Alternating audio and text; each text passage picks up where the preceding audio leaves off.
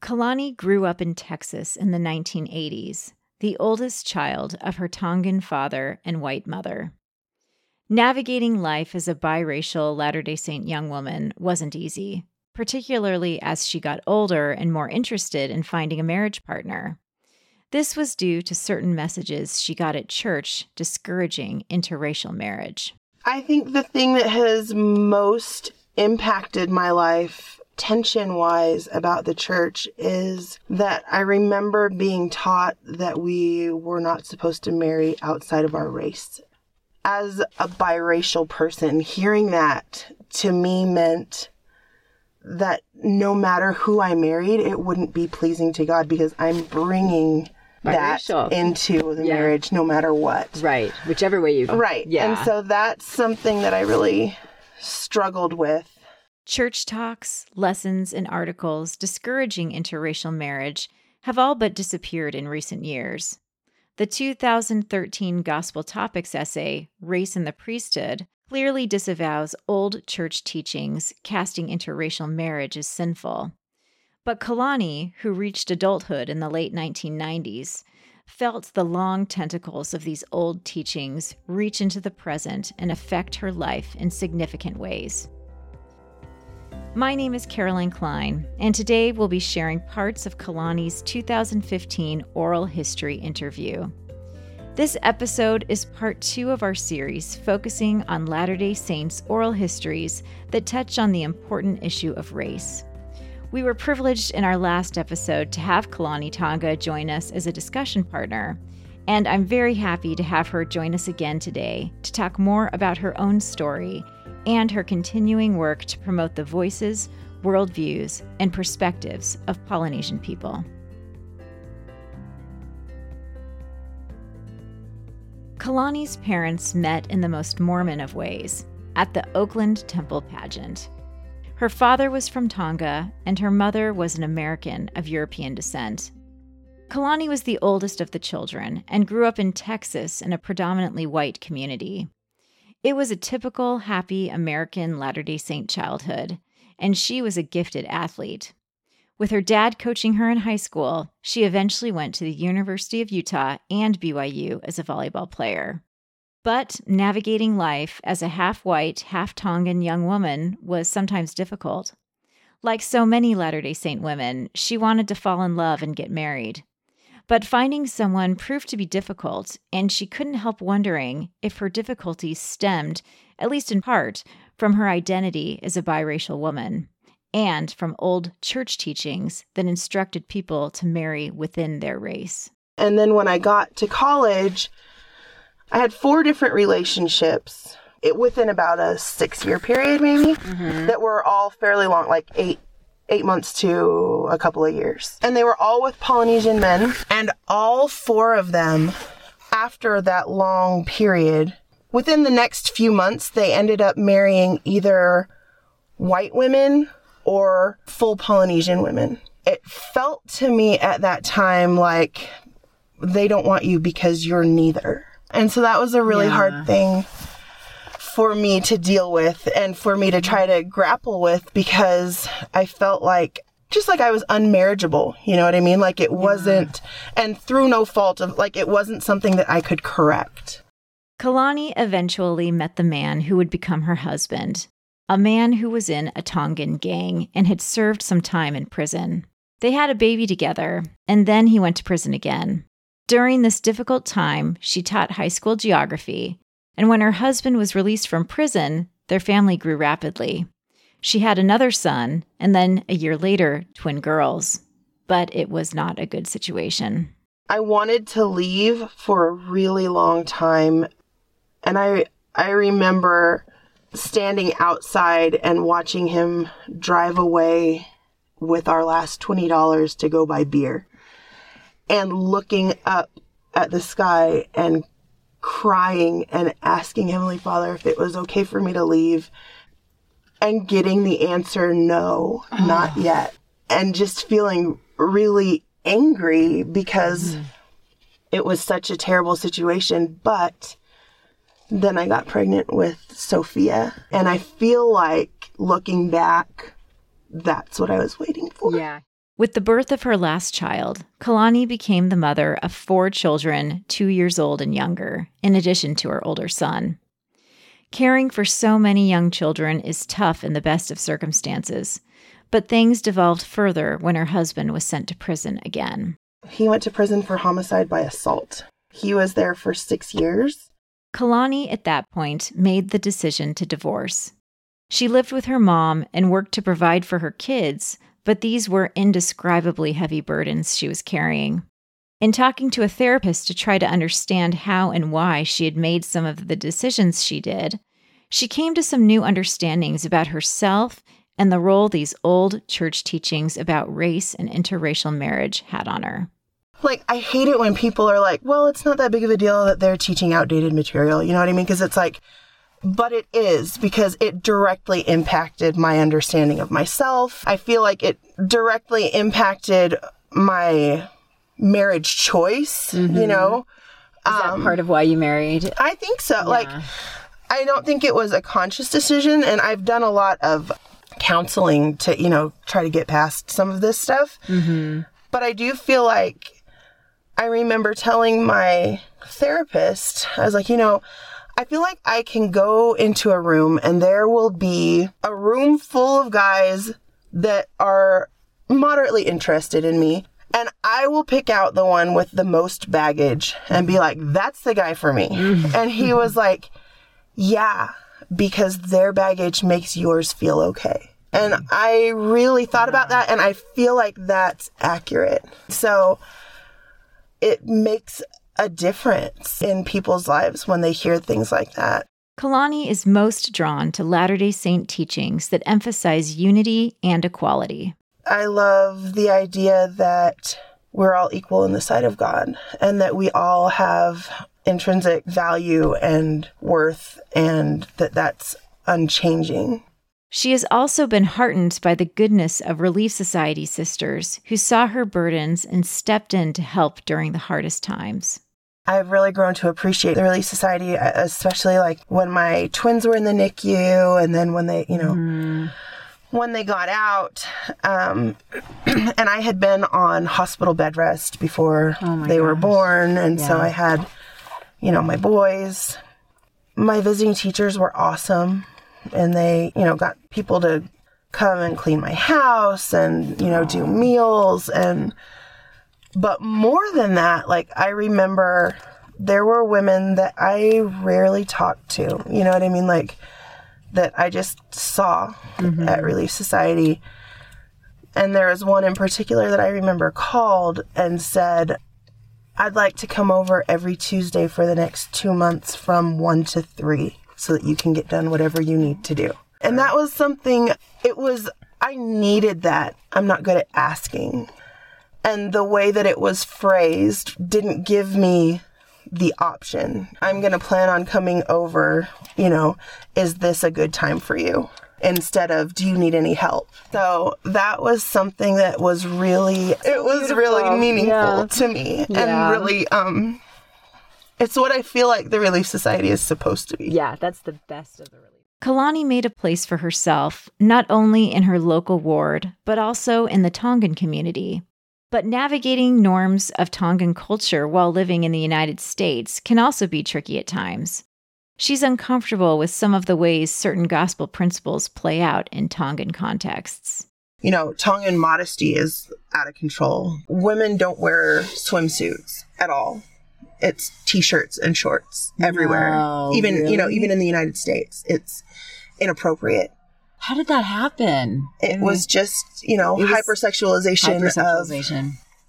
Of, of women, and yeah. then you know, so they were told to cover up, and so it's just you know so gotten now, out of control, yeah, and like cover up. Oh. You know, I I wrote this blog post kind of about some of the things that were challenging mm-hmm. about being involved in the Tongan culture, but living in America. And I got so many responses back from women who were like, yeah, I remember the day that I was not allowed to wear shorts anymore. Or I remember the day that things like that where it's okay up to a point and then you're not allowed to anymore. Kalani does see some important space for Latter day Saint scripture to push against certain cultural Tongan norms that she finds problematic. For example, she values the story of Nephi because of the way he breaks away from his older siblings.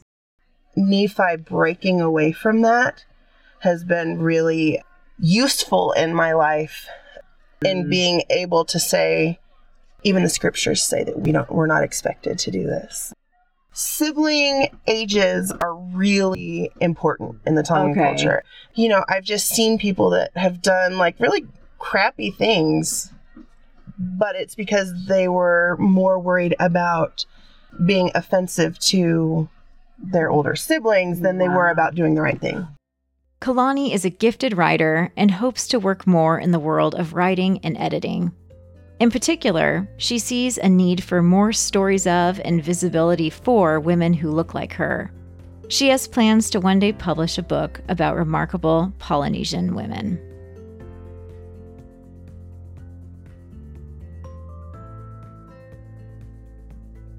Kalani, I love your oral history and the way you thoughtfully talk about your life and the identities and circumstances you've navigated.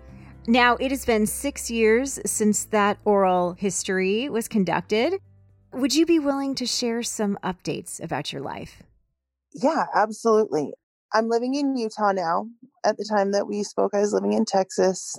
I moved out to Utah because, you know, like we said in the oral history, my husband went to prison and we got divorced. And when he got out, we reconciled, which was not something that I ever expected to do.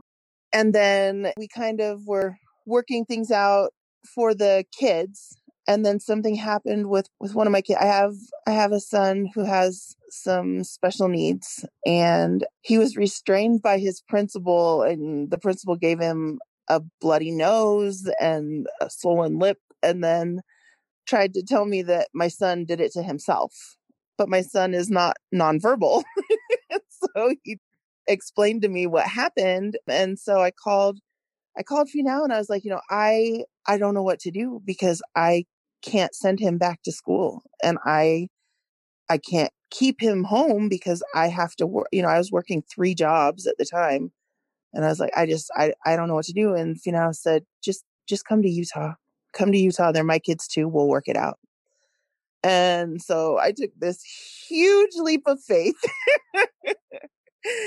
and ended up in Utah and yeah, I I hated it here when I was here for college. I swore I would never move back, but it was the best decision of my life.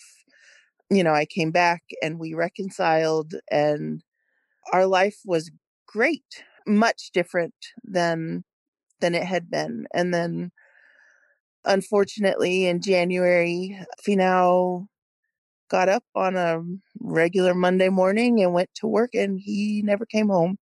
He had a massive heart attack at work and the coroner said that he was gone before he even hit the ground. So that has been obviously a big challenge for me, but it has also really been an opportunity to experience an outpouring of love like I had never had before. So much to be thankful for, even in the midst of such a huge tragedy in my life. Oh, Kalani, I'm, eh, yeah, that is just such a devastating thing. And I'm just I'm just so sorry to hear about this. And and now you're you're navigating single parenthood and Again. uh, again, again. And I'm sure and it's and it's just it's just utterly devastating. So thank you for thank you for updating us about your life. And it is kind of wonderful to think about you guys getting back together and having some happy years. And so I'm Yeah. I am happy for that, but I, I my heart goes out to you. Um Thank you. now thinking about your life and and you just mentioned the power of community and, and this outpouring of love that you've experienced recently. I was wondering if you could tell us a little bit about have you continued to build ties with the Polynesian community? You know, has the Polynesian community given you a kind of sustenance over the last few years? If you could talk a little bit about your participation in the Polynesian community, I would love to hear some of that. Yeah, absolutely. So there's a woman, Her name is Susie Felch Malohifo'o. She's been doing a lot of really cool work within the Polynesian community in Utah. And she got an award from the FBI for her work in domestic violence. She's just done a lot of really cool things um, within the community.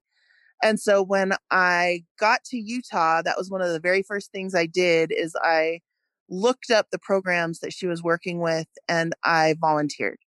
So I started out just volunteering for her nonprofit organization.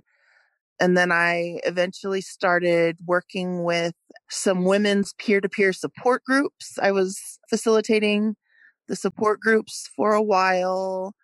It's a big umbrella organization called Pacific Island Knowledge to Action Resources. And under the umbrella, there are different arms that do different things. And one of the arms that I, I got interested in was PAO, which is Pacifica Enriching Arts of Utah. So it's the arts arm of this organization that works with all different kinds of arts.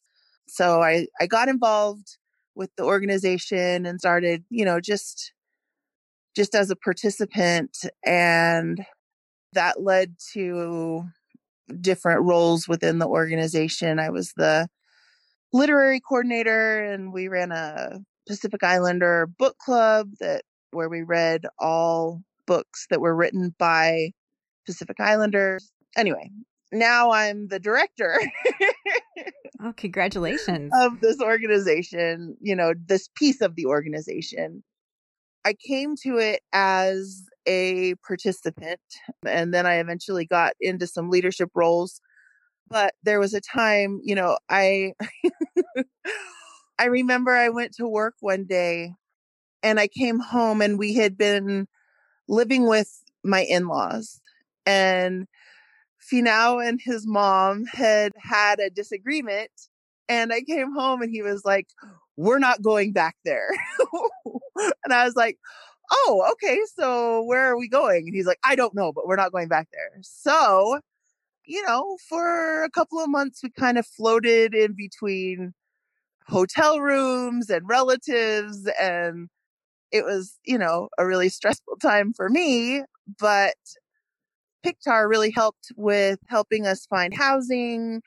You know, because of Finau's prior criminal record, there were a lot of places that they didn't even like they didn't even after the background check call us back. They didn't need to, you know, look at us because they already knew that they were not interested in housing us. And so that was a really hard moment, but I was able to use the resources that PICTAR provides to help us figure out what to do next. And so I think one of the cool things is that I've been both a recipient and a participant as well as a leader and so you know it's it's easy to get involved with a community when you already have experience being the person that needs the help and then being able to help others is it's just a satisfying thing and also it i feel a sense of responsibility to give back because of what has been given to me what a fantastic organization.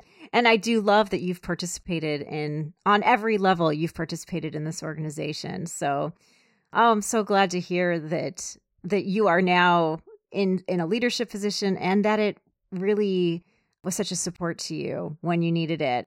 So one thing that I really loved about your oral history was I loved how you reflected on the issue of race in your life as a Mormon woman and you mentioned how uh, the discourse of, you know, against interracial marriage really, really had an impact on you and your self conception growing up. And of course, that kind of discourse is kind of, it's become less common. But, you know, these things, as we know, they do kind of, they have long tentacles and they do, they do last, unfortunately. But I was wondering if you could talk about, in the last several years, like, you know, have there been other issues of race tied to Mormonism that's played out in your life in in any way? Like have there been any important moments or talks or events in the LDS community regarding race that has stood out to you?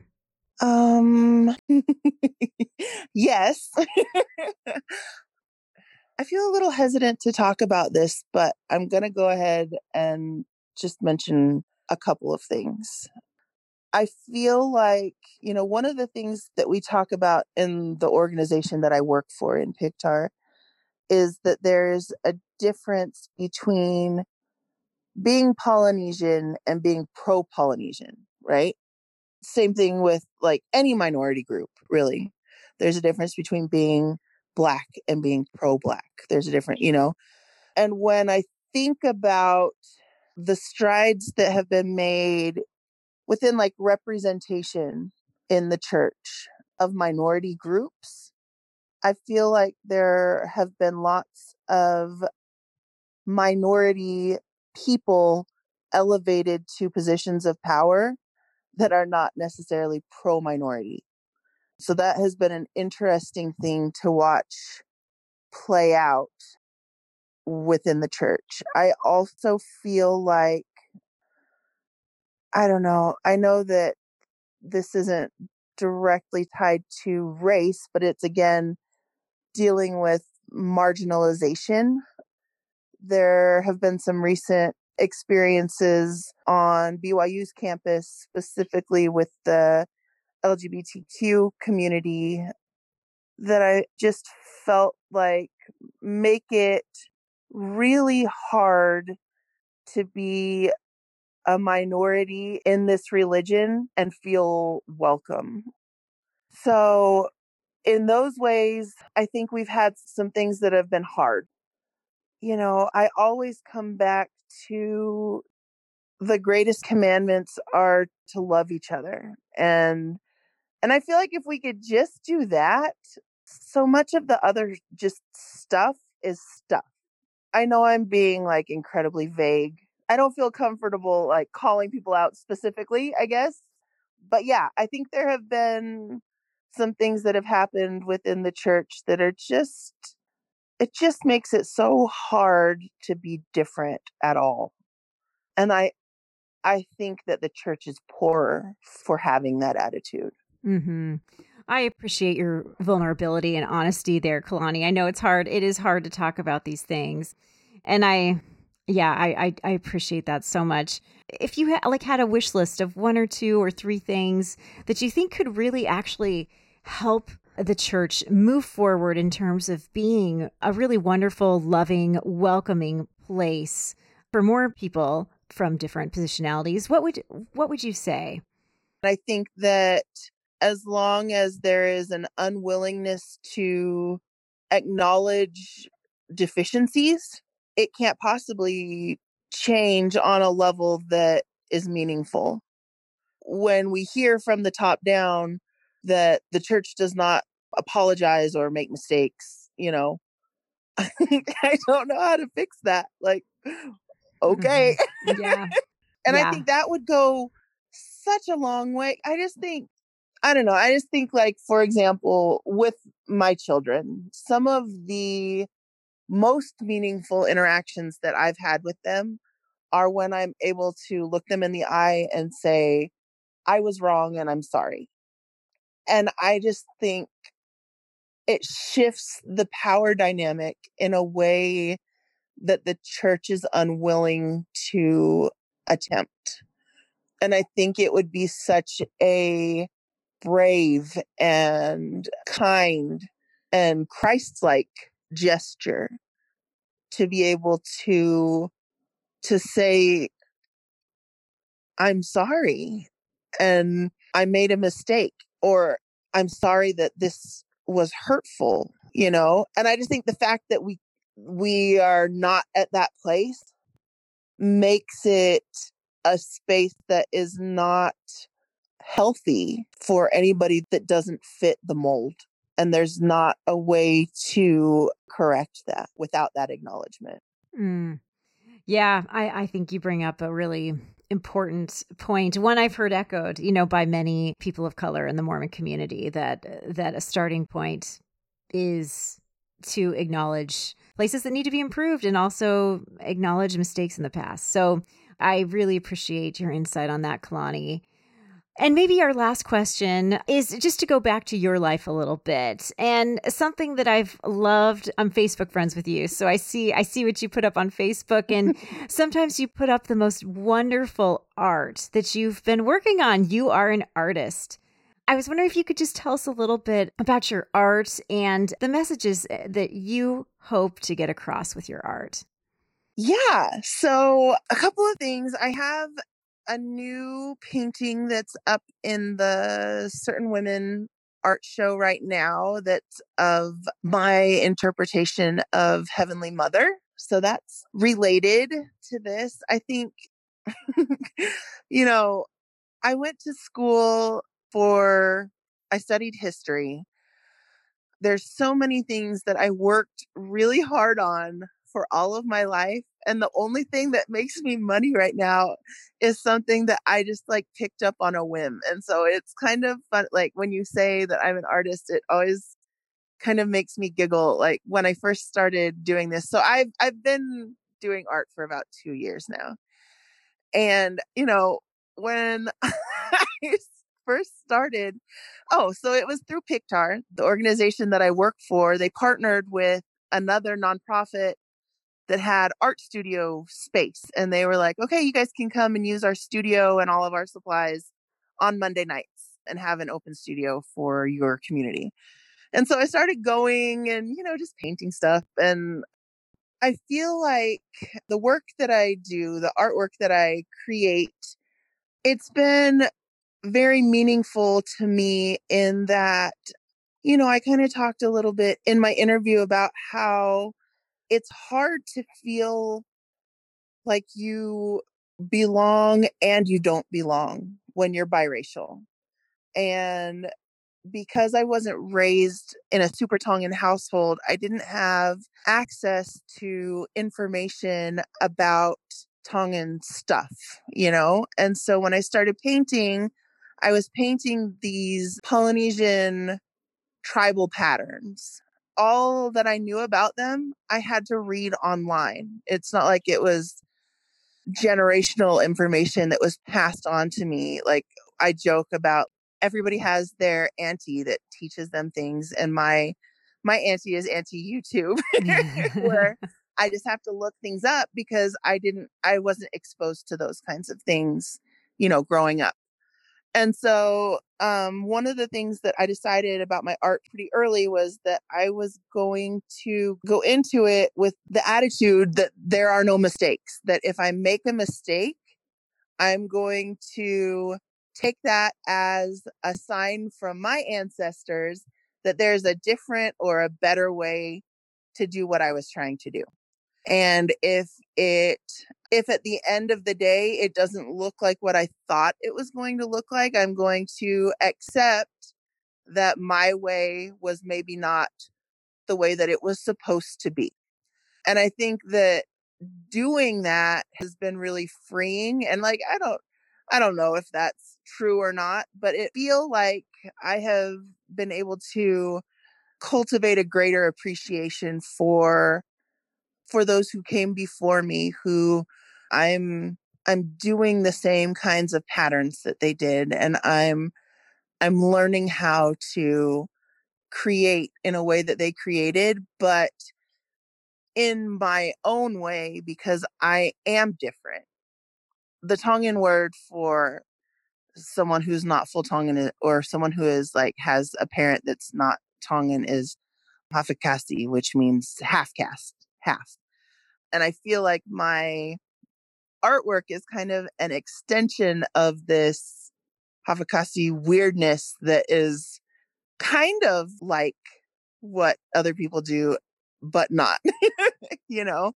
Um, and I feel like by doing it in the way that feels true to me, it allows other people to do the same. And, you know, I've had people that came up to me and you know have been have said that that like oh i love that this is kind of traditional but not you know and that feels like you know especially i think as an american you know as a pacific islander living in the united states we're not the same exactly as those who live in the islands. And that's okay. And it doesn't detract from our Polynesian ness. It can be an addition instead of a subtraction.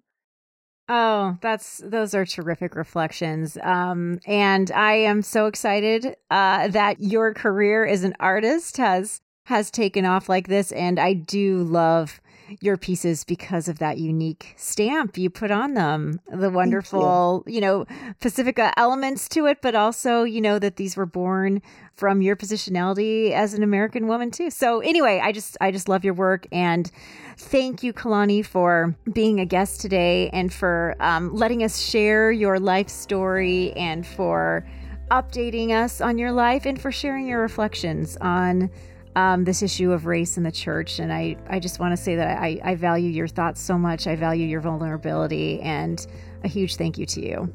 Absolutely. Thank you so much. I've appreciated being here. One final word of thanks to Shiloh Logan for the many hours he put into editing this episode.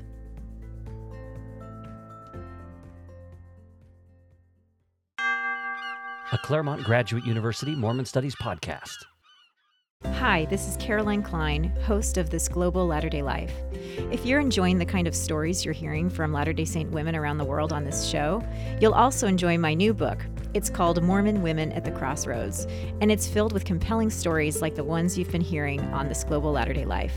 Order a copy at the University of Illinois Press website, on Amazon.com, or from your favorite local book retailer. Mormon Women at the Crossroads by Caroline Kline. This Global Latter day Life is a proud member of the Dialogue Podcast Network. If you enjoyed this episode, check out the Dialogue Gospel Study podcast. I recently listened to a dialogue lesson led by Dr. Jennifer Finlayson Fife discussing the fall of King David in the Old Testament, and I just loved her insights about hubris, self deception, vulnerability, and spiritual development. The Dialogue Gospel Study podcast